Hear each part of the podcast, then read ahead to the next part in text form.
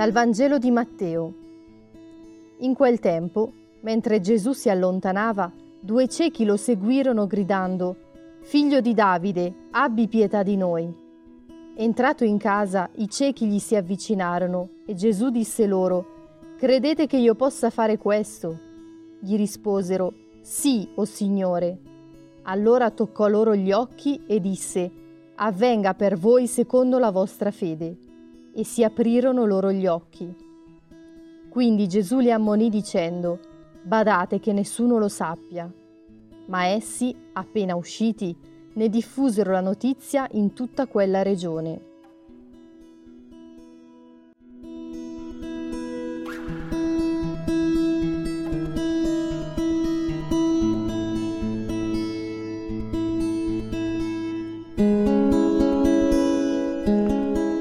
Da piccoli uno dei giochi che spesso facevamo era quello di bendarci e fare un percorso a ostacoli senza vedere nulla, guidati solo dalla voce di un compagno che sulla linea di arrivo ci dava indicazioni su quali passi fare.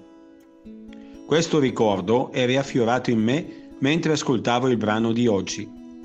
Due ciechi vogliono arrivare da Gesù, ma non vedendo, possono contare solo sul loro udito e arrivare a Lui seguendo la sua voce ma anche possono contare su qualche buon fratello che magari prendendoli per mano fa con loro un pezzo di strada.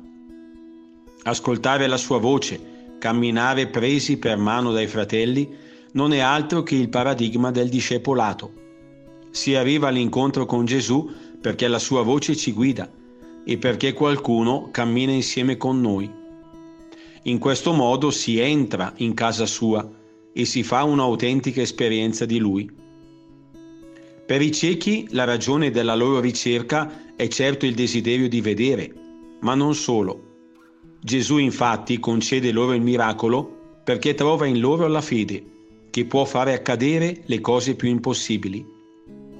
Per questo egli non prende il merito della guarigione, ma riconosce nella fede dei due ciechi la realizzazione di quello che chiedono quella stessa fede che impedisce ai due di rimanere in silenzio, rendendoli annunciatori dei grandi prodigi di Dio. Mi chiedo cosa accadrebbe nella mia vita se avessi una simile fede nel Signore. Oggi voglio dire una parola di speranza a qualcuno che sento nel buio della sofferenza